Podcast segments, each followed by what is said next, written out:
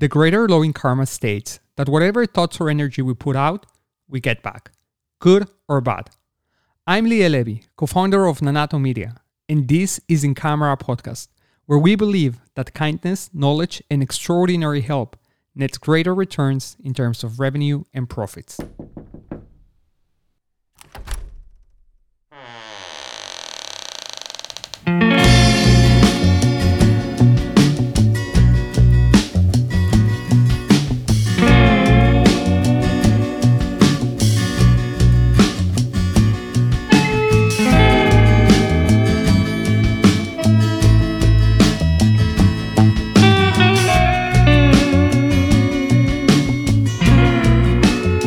Welcome to In Camera Podcast, Private Legal Marketing Conversations. Grace, welcome back. Thank you, Liel. How are you today? Great, Grace. Just coming out of Google Marketing live stream because, yes, since last year, Marketing Live has moved and transitioned to live stream or some sort of adaptation of that. Um, a lot of memories, right? Because last time there was an actually Google Marketing Live in person, I was there and it was so much fun, Grace. It was such a massive event. I mean, not just the keynotes, but everything around it from the uh, social events to all of the building up towards the event the sandbox like all of the demos that they would do there and it's just it was just insane right and now it really got stripped down to a two hour event online stream. But I must say, there's a lot of very exciting updates coming up in Google. And yes, yes, yes, yes. There's a few things that were announced today. Some of them we already knew, some new updates. I can just say that really privacy is at the center and core of everything, right? And it does not go unnoticed to Google that um, the whole privacy and tracking model needs to be heavily changed if uh, they want their ads supported internet to continue standing a chance in the future. And so, if you were to ask me in brief, those are my main uh, takeaways from that. But we're probably going to dive into this particular conversation at some other point because today, as you very well know, we have a very, very, very interesting conversation lined up. And so, Grace, as always, please do the honors and introduce our next guest. Well, everybody, we do have a very exciting guest today. And today we are joined by attorney Brian LaBovick. Brian is a lawyer and entrepreneur who has earned more than 400 million for his clients. He is the CEO of the LaBovick Law Group, an advisory board member of Keiser University's Legal Education Division, a past president of the North Palm Beach County Bar Association, former director of the Palm Beach County Justice Association, and most recently, the best selling author of Not a Good Neighbor A Lawyer's Guide to Beating Big Insurance by Settling Your Own Auto Accident Case. Brian, welcome to In Camera Podcast. How are you today? I'm awesome. Thank you for having me. It's great having you, Brian. And um, just share with your audience where where is this podcast finding you? Uh, so I am in Palm Beach County, Florida. Uh, we're in the north part of Palm Beach County, Florida, which is Palm Beach Gardens. And uh, I have a building and I'm co owner of the building, and we're right out on I 95. So I stick right out onto the highway. Well, you do have a beautiful office, I must say. We get to see a lot of the of, of the great things that you have there on your wall. Quite a, a beautiful setting. So, yeah, of course, Brian. So thank you very much for creating the time to have this conversation with us. And as Grace just mentioned in your introduction, you recently published a book, right? Yeah, Not a I good did. neighbor. Very cleverly titled, right? Let me.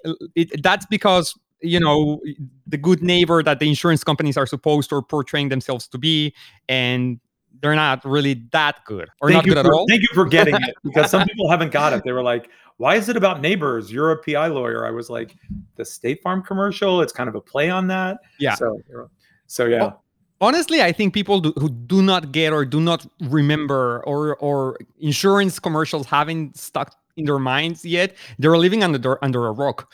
Like insurance advertising is like like pop is for music.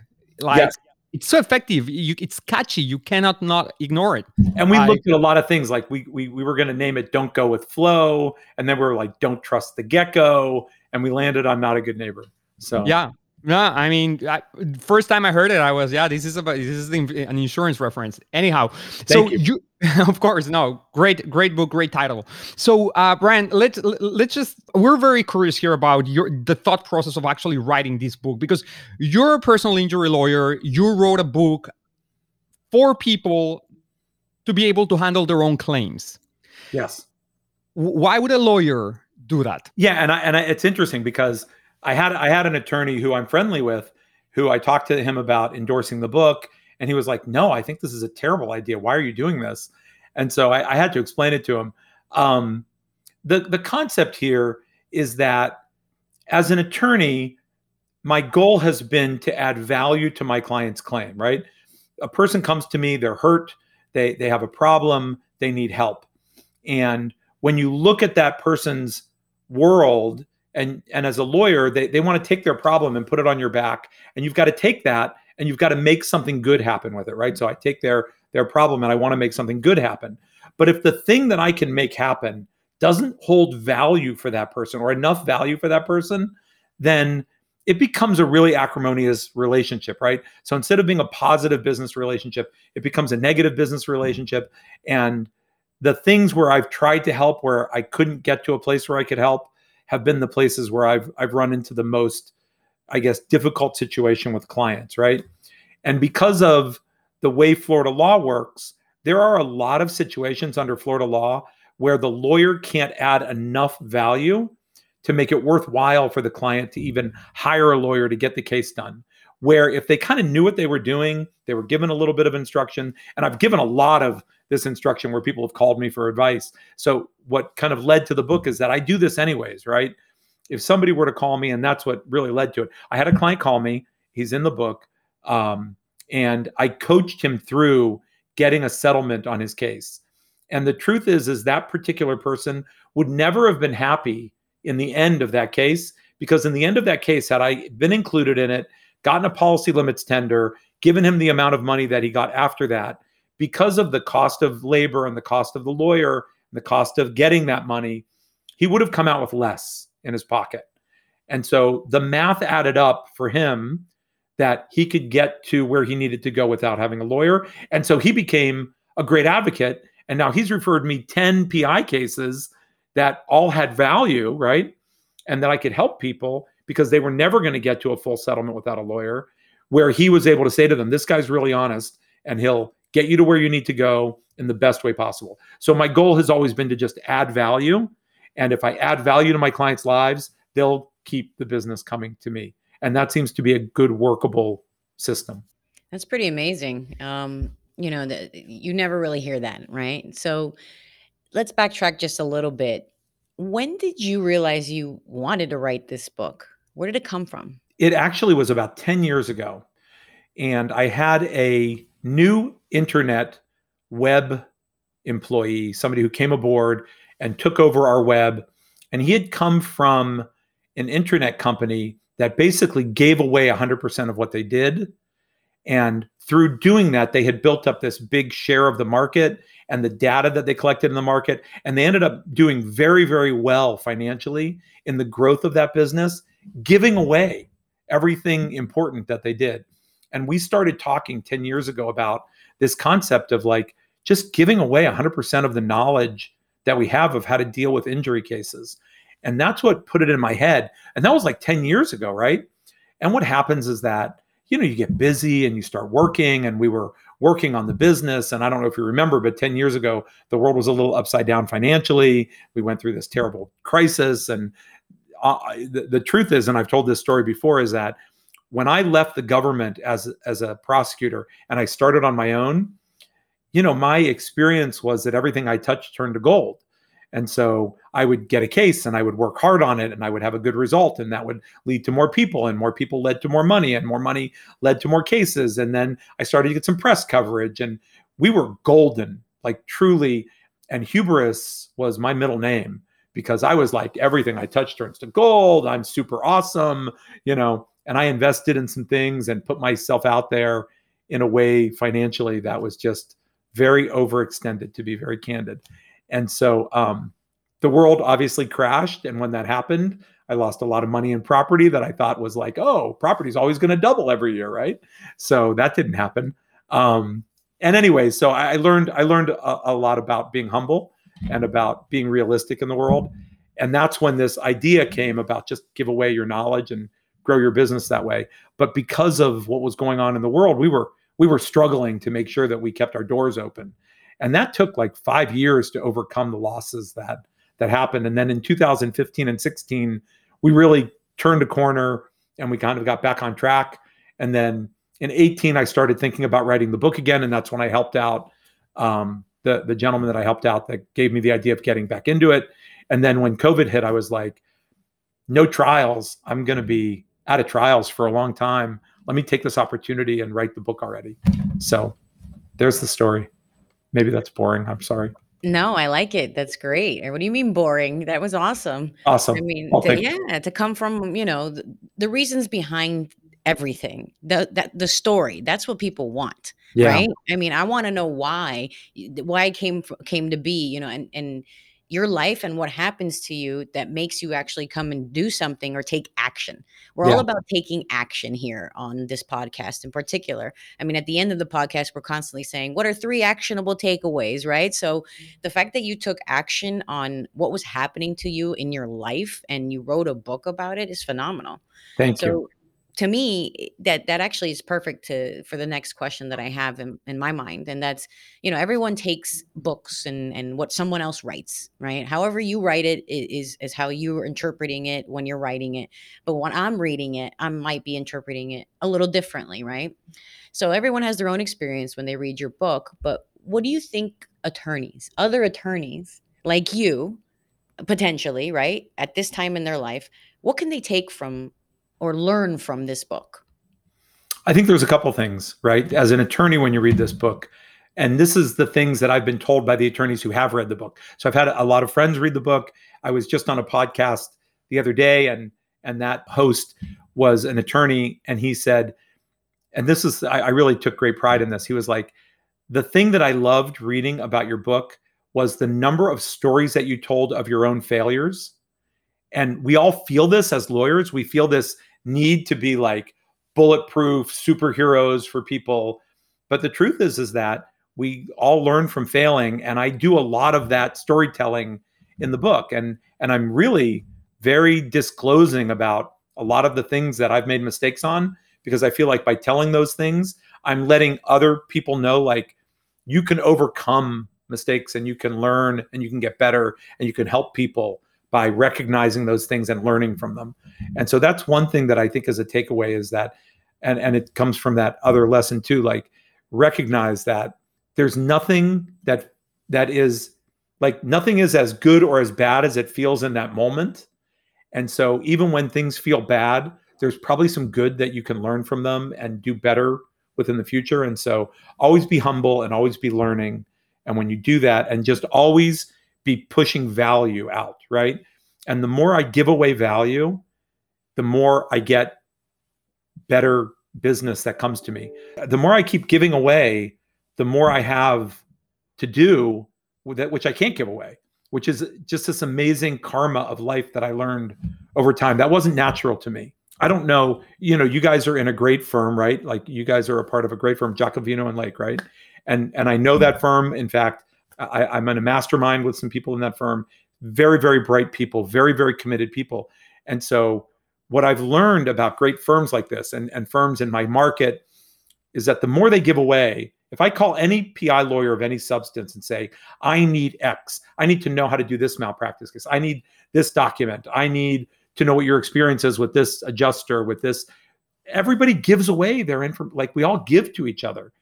And the best people out there who give away their stuff are the ones who have the most sophisticated, most successful, most interesting practices with the most interesting lives. And so I've learned that karmically over time. That was not, you know, like I'm a, I unfortunately grew up in a very competitive neighborhood and in a competitive place. I'm a competitive person. And so my initial feeling is red ocean, right? My initial feeling is that limited resources, we all have to fight for resources. But the truth is, is that it's a very blue ocean out there and there's plenty for everybody. And the more that I give away to people, the more that I get back. And the more that you get, the more that you'll be giving to. I'm like, it's just an amazing, infinite amount of goodness in the world if we put ourselves out there for it. Brian, I actually can very well relate to, to what you're saying, right? Particularly because before having my own marketing agency, I work in the hospitality industry, which is a fierce industry fierce environment, right? You need to fight for your title every single day. And I'm not saying it necessarily everywhere is like that or that it's still that way, like that. It's been quite a few years now, so culture is changing. Uh, it's changing everywhere. But I'm I'm very interested in hearing what were what were the, those moments or which moment made you realize that you know what, not everyone's trying to take what you have. Maybe there is an opportunity to to build partnerships and, and grow together and, and help others that will help you. Was that also through the way that you started handling your relationships with clients that you could potential clients that you were not able to help? Or did that lesson came from other more b2b relations? So it was it was b2b relations since we're getting there. And it was a couple of people in my market who we came even though we're competing in the personal injury field for the same personal injury cases. We're both major advertisers in in our market, and yet I have this really good relationship with that firm, and uh, and that firm and I have shared a lot of work, and we've pushed work back and forth to each other at this level. I mean, um, so so if there's let's say uh, top seven or eight advertisers in my market we're all in that list you know and they they are a number two advertiser. I'm probably number five or six or something. Um and so i i ended up going out to lunch with the the lead partner and he and i started talking about business and we were both doing something called pip work which is a very small segment of work in florida. And i was talking about our pip department he was talking about his PIP department. He admitted to me that his PIP department was not a very successful PIP department. And I asked him if he would be interested in, in us co counseling that department for him, and we could take that work on for him.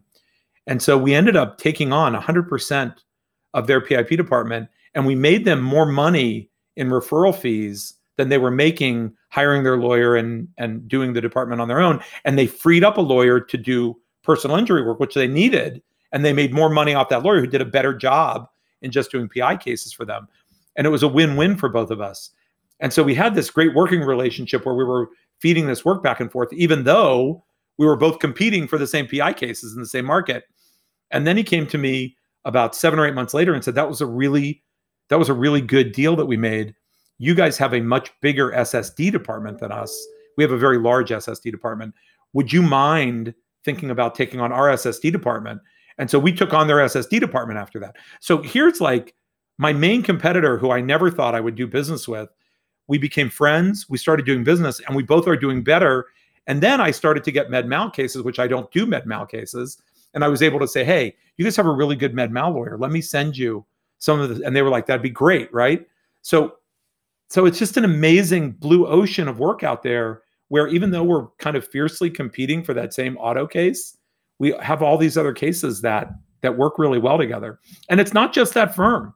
It's an amazing number of really quality personal injury lawyers in my in my neighborhood who all kind of work together. They feed each other information and you know, I've got a PI lawyer leaving right now to go to a main one of the biggest advertising firms in the state of Florida and it's a very amicable great transition I mean, I'm sad that he's leaving, but I think it's a great opportunity for him. And so I'm like, okay, let's work together on these cases. It's going to be good for me in the long run. I'm going to make money on the cases. So I think that that if you just have your mind open instead of feeling like it's going to be a red ocean, that there's a blue ocean opportunity, you can really make good in the community, even amongst the worst of competitors or the the, the hardest of competitors, I say. Yeah, it's a positive feedback loop. I like to call that. I totally understand that, and that's perfect. I mean, you know, personal injury in Florida is so ridiculously competitive, right? How many jokes have you heard? You know, throw a penny and you'll hit how many lawyers in Florida, right? I'm sure you've heard them a million times. No times. doubt. No doubt. So, you know, it being one of the most competitive markets, what is what has been your strategy to sort of stand out and get those, you know, 400 million dollar settlements that people are always talking about? So we've been really fortunate there have been a couple of things that have been good, right? Number one, we've been solid trial lawyers. So we are not um, a settlement mill, which happens in a lot of advertising firms, right? Like you start advertising and you end up just you know settling a lot of cases and not really trying a lot of cases. So we fortunately try our cases, and we we end up getting some press on some cases. And when that happens, it kind of raises your your stakes in the community where people say, okay, that person is a fighter in the community. The other thing is that my business motif has always been to be a fighter. My just who I am as a human being. Like our our mission, our vision, our vision's very clear, right? So one of the things that I've learned over time is that clarity of vision, clarity of mission, clarity of values drives an entire organization to success, right? And the more clear we are and the more we push that out and the more people buy into that, the better our results are, our results are, and the better our clients are, and the happier they are, and the more business we have. So our mission um, is to uh, maximize justice by aggressively fighting for our clients' rights. And our vision is to be warriors for justice. And our core values number one is fight to win, passion to serve, uh, own it, and relentless innovation. And we live by those really, really well. And the whole team lives by that. And when we all got on that page, it was about three years ago, where everybody bought into that. The the the business skyrocketed. I mean, like we've tripled our revenue and we've doubled our staff in the last year. I mean, during COVID, we grew double. So, and it's all based on just organizational health. I, I mentioned to Leo earlier yeah. that I really believe that organizational health is the key to organizational growth, and uh, and we we have found that lesson to be very true, and we are just out of control growing. Brian, let, let's uh, stay a little bit there. You've doubled your size, you just said during COVID, right? And you also talk about one of your core values being innovation. So, can you tell us a little bit about how you've adapted, what innovations you've implemented over the past year that has helped you, that have helped you really exponentially growth, right? A, a, a double growth on a, on a single year is already remarkable. Now that on a COVID or a pandemic year, it's quite remarkable. So um, tell us a little bit about uh, how how did that year went? So so we are that that core value of relentless innovation is really very serious here to the point that as a small firm, you know, we we were let's go back a year ago, we were 31 total staff, including six lawyers. Um, but we had on staff a full-time IT person, a full-time assistant IT person, a full-time SQL database person, and 16 programmers in India because we'd written two programs for our own office, homegrown software programs, and we were manipulating and growing those to the point that one of them is going to be a standalone product in the market. Um, so we did our own CRM software called Intake Matters, and we did our own software for the PIP side of the firm called Demand Central. We also own a medical billing company, and that medical billing company, we developed the software for that, which is called ProWeb billing software. And so that's used for a number of hospitals and doctors uh, to do a lot of their specialized billing related to automobile accidents and comp accidents. Um, and so that's what I mean by this relentless innovation. And so there's been a very serious commitment to technology and our ability to utilize large scale data to get to maximum value settlements for hospitals and doctors across the state of Florida. And that's been a very significant part of our growth. How was the journey to realizing because there's no sort shortage of already existing solutions out there, right? But you obviously thought that, you know, if rather than use an existing CRM, I'm going to create my own, right? Or right, rather than using a billing service provider or a software solution, I'm going to create my own.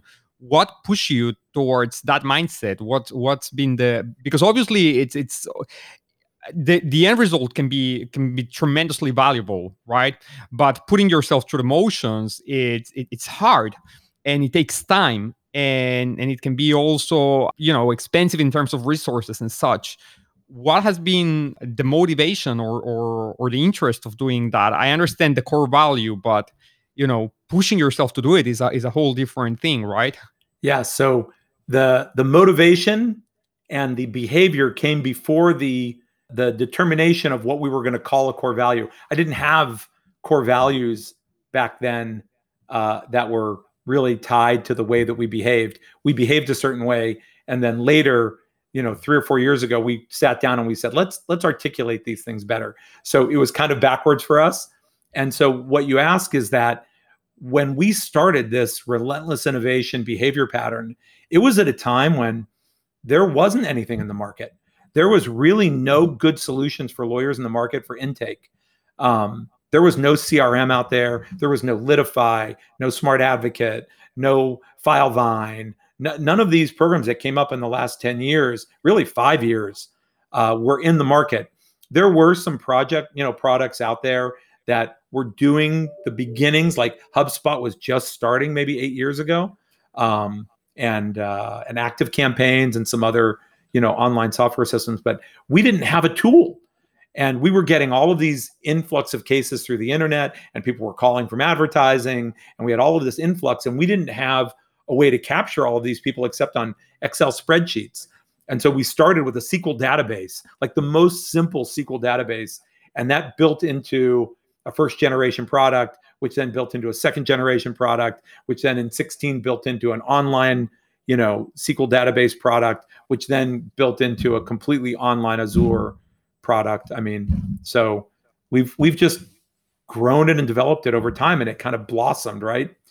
And that corresponded with the creation of this medical billing company because there was no medical billing company out there that was specializing in PIP and comp. And those two small buckets of revenue that go into the medical community are underutilized and poorly um, poorly achieved by regular medical billing companies out there. So a medical doctor or a hospital can outsource their medical billing for three or four percent, and that'll do really good by your government payers, Medicare and Medicaid, or your contracted payers, all of your health insurance carriers. But it's not going to do well for comp, and it's not going to do well for PIP. And so we would go back through and we would go and, and rebuild all of those smaller buckets and drive in millions of dollars of revenue for people. And because we had that going on so much, we built the software to be able to do that. And there was no billing software in the market for that at the time. So we just kept needing tools that weren't in the market. And that led us to this concept of being relentlessly innovative that's amazing. That's um yeah very inspirational. Not a lot of stories like that. And i think what's even more remarkable is that even after you know i understand that when you started having the need of these solutions there was not a, a real market of options there right? But as these markets have emerged you were not you did not give up on your own projects uh, and went on after some probably now better established solutions you kept with yours and that's actually great. And so um, when are, are, any of these already available for the general market? What what's the what's the future for those? So the intake crm software is uh, is going to be available probably in the next 12 months.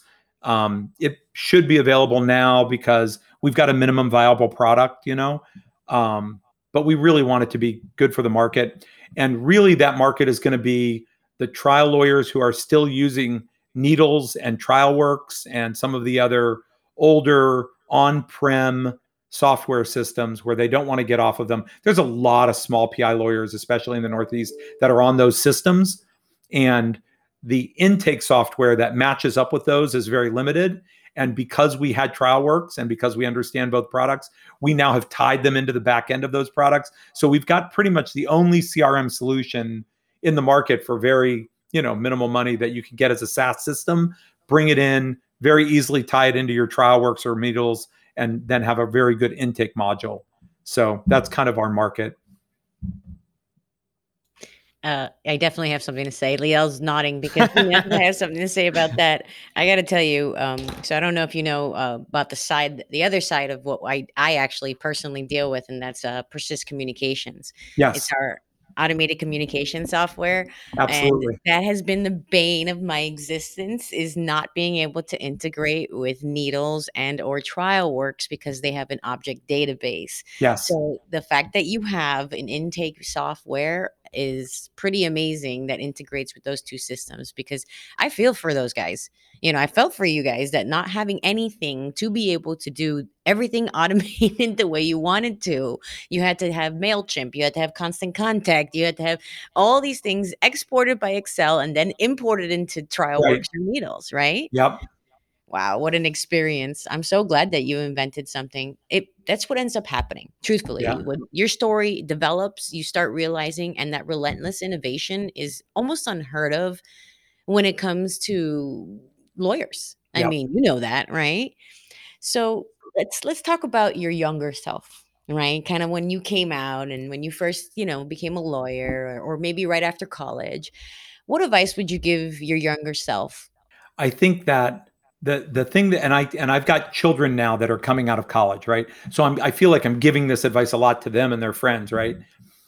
And I'm very consistent in my message that the things that are important to you as a human being, whatever your passion is, whatever drives you, whatever your dreams are to be a part of, whatever interests you, be intentional in going after those concepts and trying to be a part of those concepts, whatever those things are that drive your interest. And don't worry about the money. I mean, people are very driven for the money.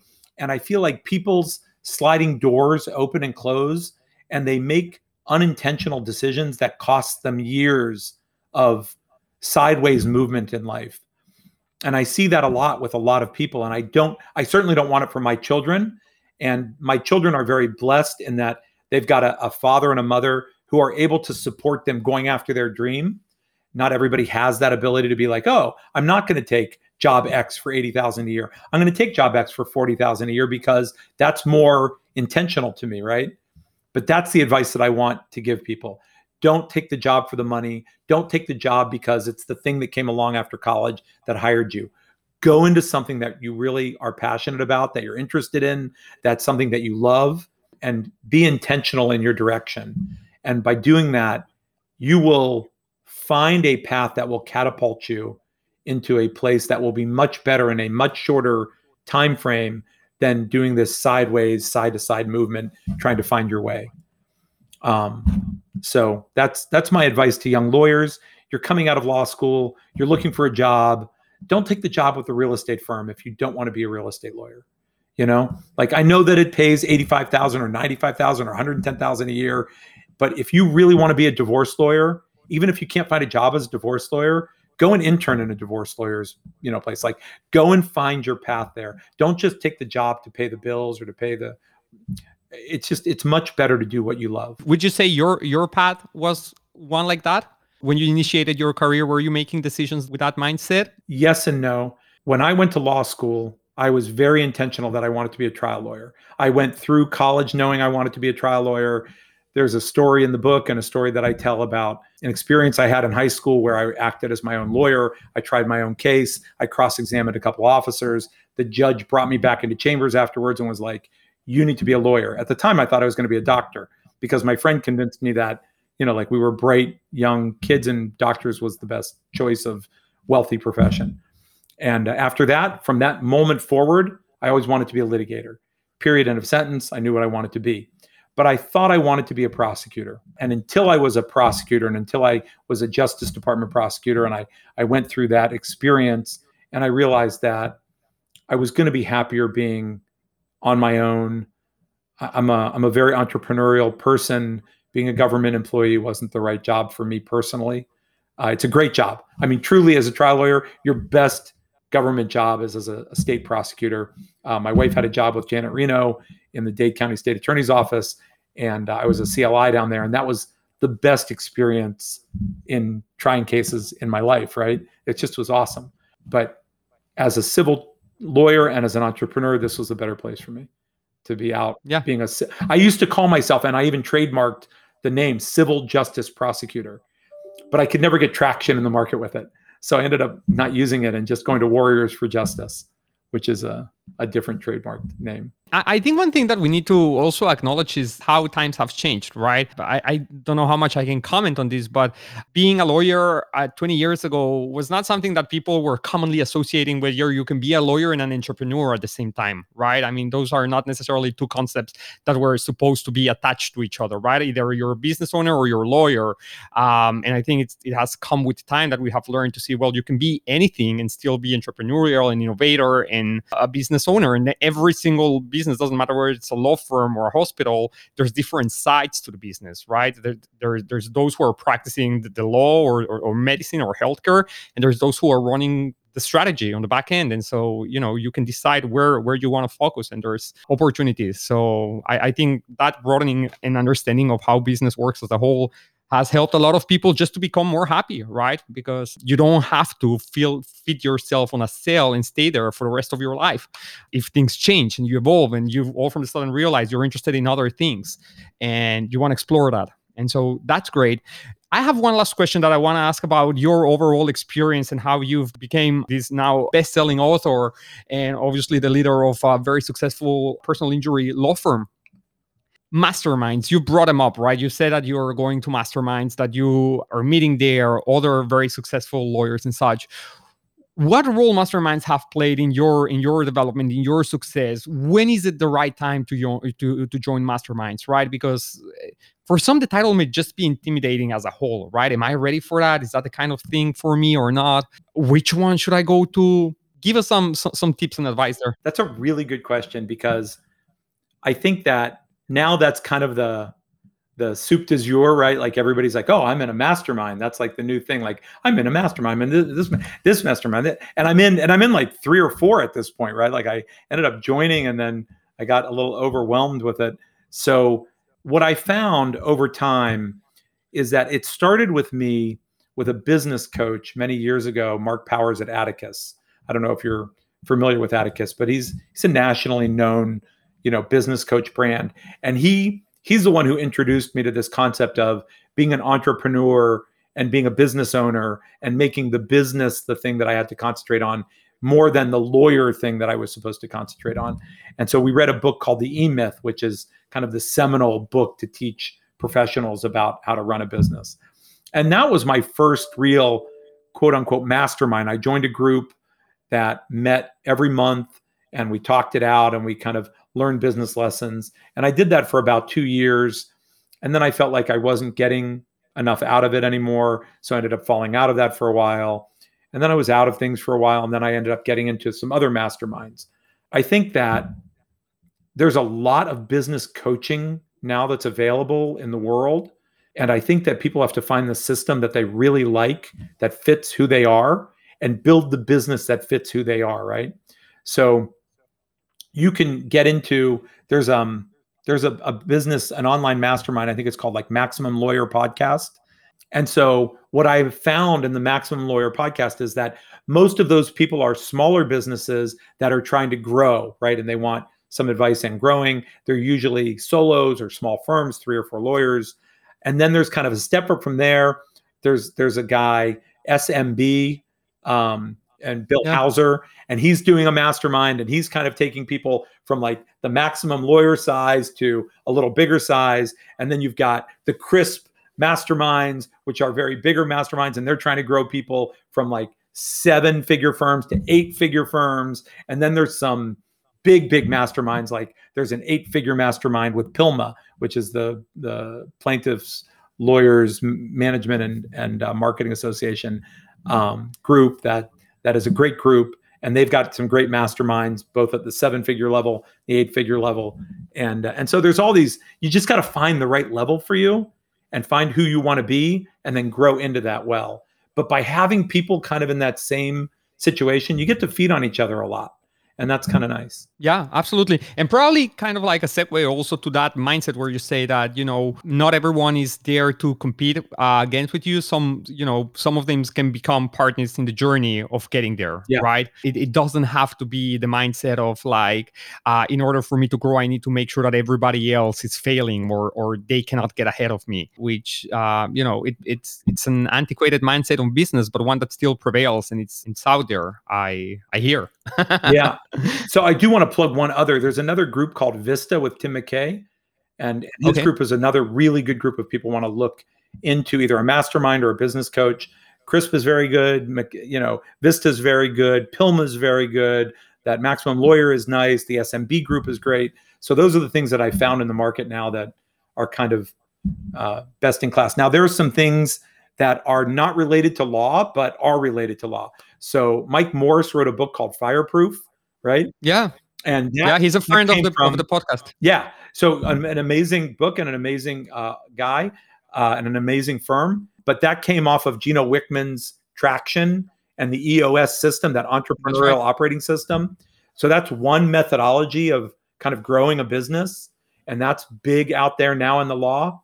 And the other thing that's big out there that the Pilma Group is advocating is the Verne Harnish scaling up system. So that's like another system that's out there. And then there's Cameron Herold and the Vivid Vision, Double Double, Get a Great COO system that's out there. So there's, you know, Patrick Lencioni and and his stuff. I don't know if you've read any of that, Five Dysfunctions of Team, and he, Grace is giving me the the smiles. we all we all have been through this the ring of education. So Yeah. great. No, but you've you've certainly uh, heard theories. You've heard, you've done the research, and I think that also puts you on a on, a, on an advantageous position, right? It's uh, different when you come with an opinion and having done some some research and are aware of things than when you haven't really uh, sat at the table before and hearing things for the first time. Which everybody starts from somewhere, but obviously, you know. There needs to be some will and effort put up from your side. Just joining, showing up, it's gonna do something. It's not gonna do everything.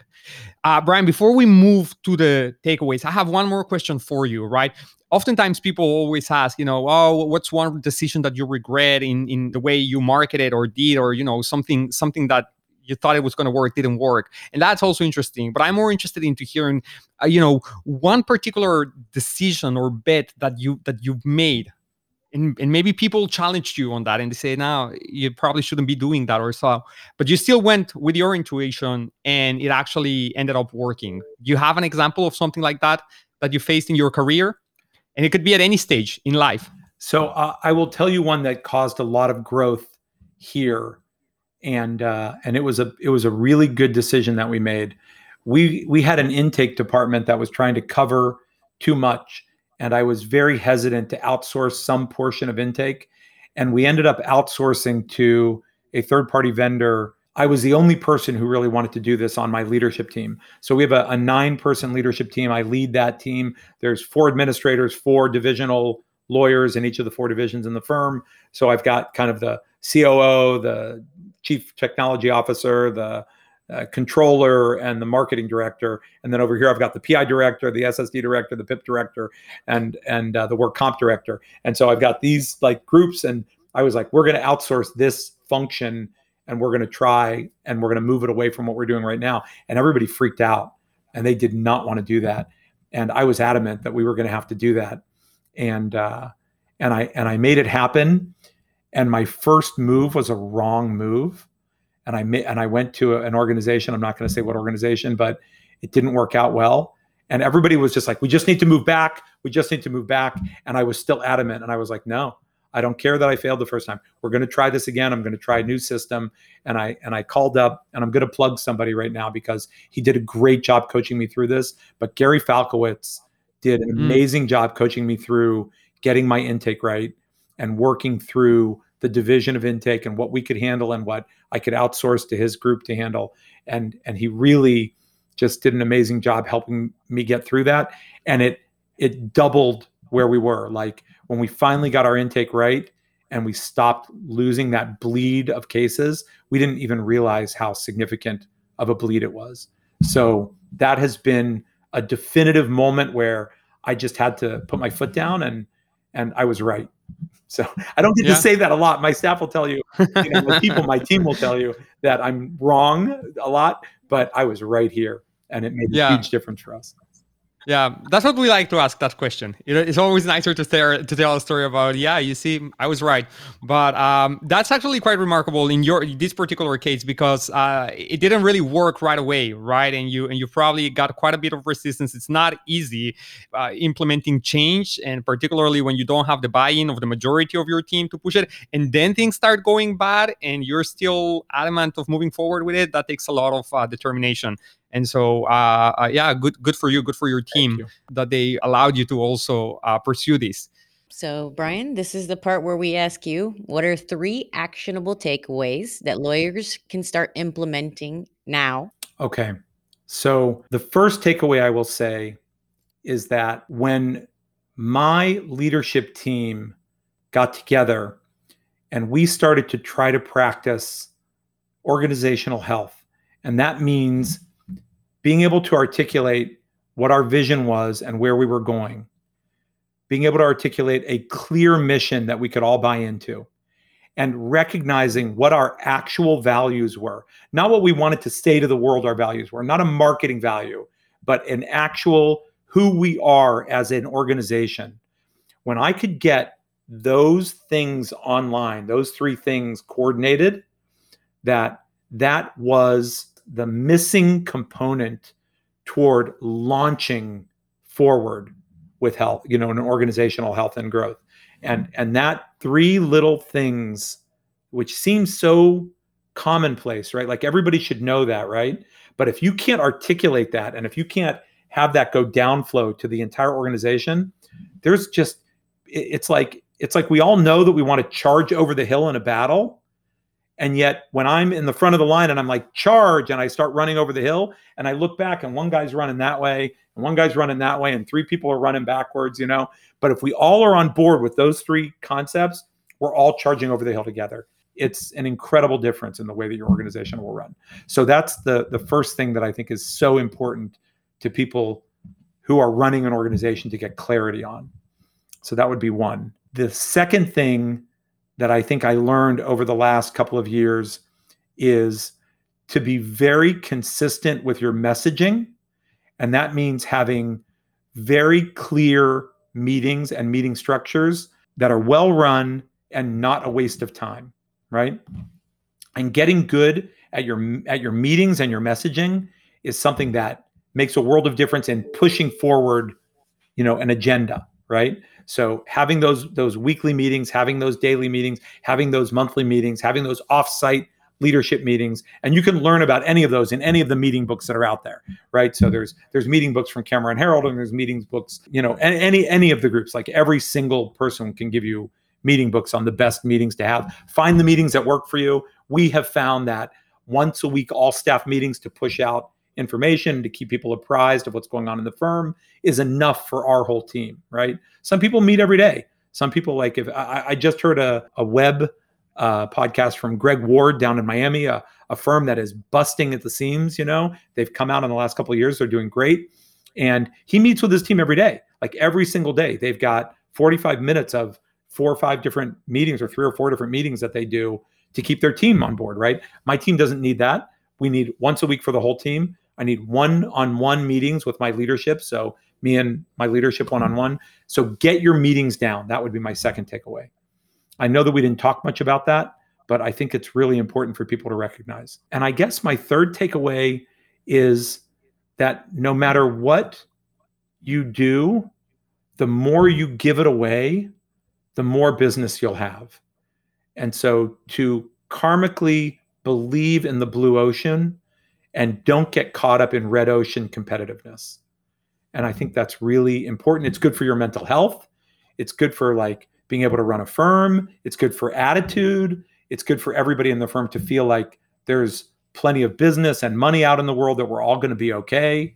And so that has been a big lesson for me and has been a, a great reliever of stress. You want to get rid of the toxic competition mindset, yeah. right? Health there's there it, there can be competition but it can be healthy and it can be one that looks after your neighbors like a good one not a bad one exactly. right that's it well Brian, thank you so much for this really, really insightful conversation. It's been a real pleasure having you in our podcast. And for our listeners, uh, we'll make sure that there is links to your uh, Amazon book page. And I'll- of course, I'll, we're I'll- also I'll plug it here. Just hold it while we end the yeah no it's look a great cover i mean it's it's a really really really great book and we highly recommend for those who either are on the lawyer side of things or as a consumer give themselves a chance to read it and uh, brian again thank you for uh, joining us and we hope you we get to have you again for another conversation because there's so much to talk This is about a great with you. conversation. Thank you guys. I really Thank appreciate Brian. it. Peace out.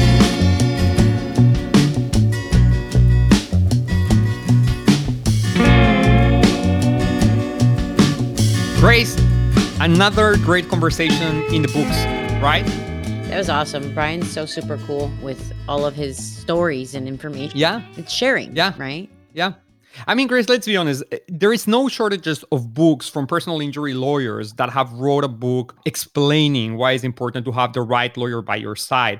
I at least haven't heard about a book from a personal injury lawyer that says, hey, you might be better off without hiring me. Right. And so I think that's a very, very fresh approach that actually just associates very organically with his whole mindset. Like that's, you can tell this is the product of someone who thinks like he does. And there's so much to learn here. We've already just got like really rich takeaways here, Grace. So can we make them ours? Yeah, I think so. Uh, it's kind of why you saw me. I kind of wrote them out because I felt like they were really important to re-mention and maybe reformulate, but the same ones, right? Yeah. So, I mean, the first one, as we all know, was his practice organizational health, and in and the way he explained it was, you know, having a clear mission, vision, and values, and that actually came perfectly from the last podcast we just did on you right on Exactly. Perfect. That the converse the conversation with George, that was exactly that he said. Like you wanna be a successful law firm, you wanna be an innovating and uh, leader in your field. You need to be able to articulate how success looks like, and you need to be a leader, Right. right? That's that's exactly what uh, we just heard. So Exactly. timing couldn't have been Right. better, right? It, it's just you know theory matched to reality, right? Exactly. And of course, in in George's case, it also it's the same case. He's living that same thing in, in his own organization. Here was a great example of another organization, different industry, doing the same, getting great results. Very remarkable, Grace. Exactly. And that takes us to the next one, right? And that is consistency, including in your meetings. I couldn't tell you how important it is to have an agenda, clearly defined points as to what you're going to be talking about at a meeting because meetings can go off the rails so quickly and so, So quickly. I mean, you know how I'm sure you know. I mean, Yep. anytime in marketing and in all of these worlds, even our own client meetings can go Yeah. off the rails if there's no agenda. Yeah. And there's nothing more frustrating for people at times to be sitting at a meeting where they have no interest or purpose of being there. And I think that's important to understand, right? Is your team geared up to have meetings every single day? Well, is that going to work towards uh, a better working environment, or is it just going to create a more tedious, repetitive, in a bad way uh, environment? But what I do like, Grace, is what you said at the beginning: is consistency in your messaging. Don't come up one day with one with one message, then the next day change it, adjust it, or with your actions show a different uh, or deliver a different type of message.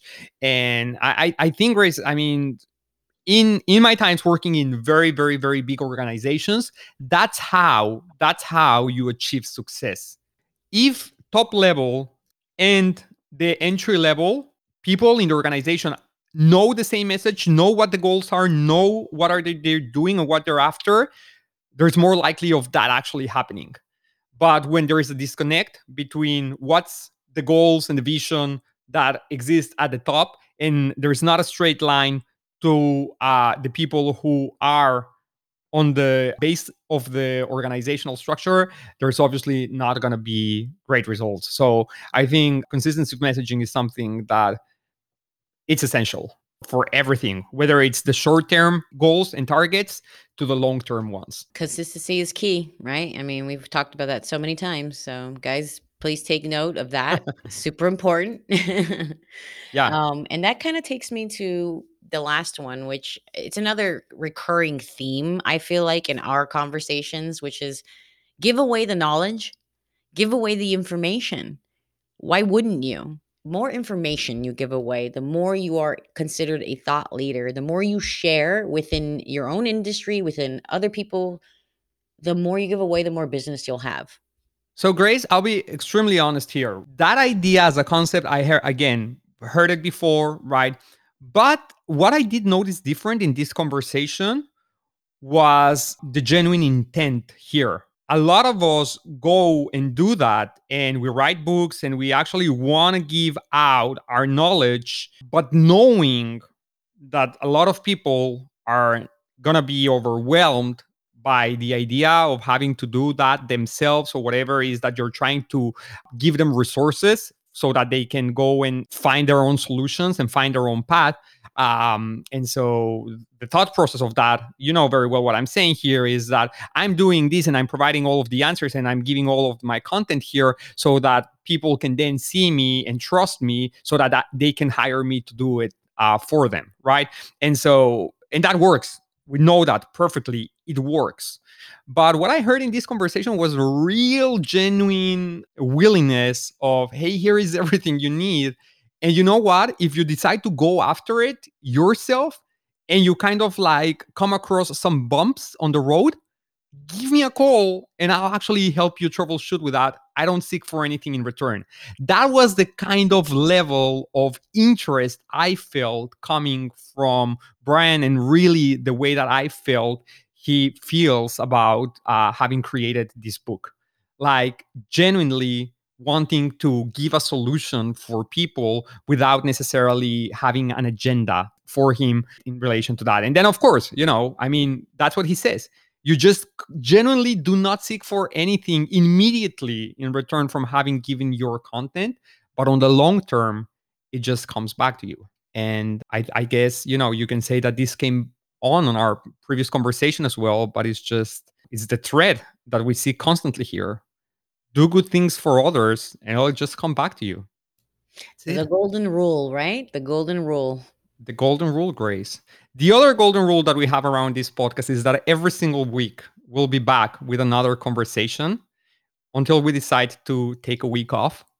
But it's not next week. So next week, Grace, another conversation. Is that right? That's All right. right. Take right. care. Bye. Bye bye. If you like our show, make sure you subscribe. Tell your coworkers, leave us a review, and send us your questions at ask at incamerapodcast.com. We'll see you next week.